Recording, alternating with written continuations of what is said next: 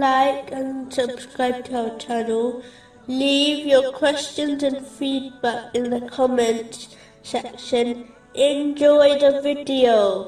Continuing from the last podcast, which was discussing chapter fifty, verse thirty-seven. Indeed, and that is a reminder for whoever has a heart, or who listens while he is present in mind. Even though the number of preachers has increased over time, and accessing information has become easier over time, yet the strength of Muslims has only weakened. One of the reasons is that many Muslims have adopted a mentality which has hindered them from learning and acting on knowledge, namely, they believe merely listening to Islamic knowledge is good enough to succeed.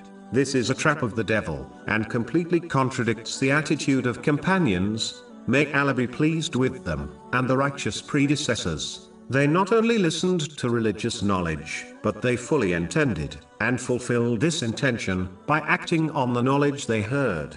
Failing to act in this way, has caused the faith of Muslims to weaken.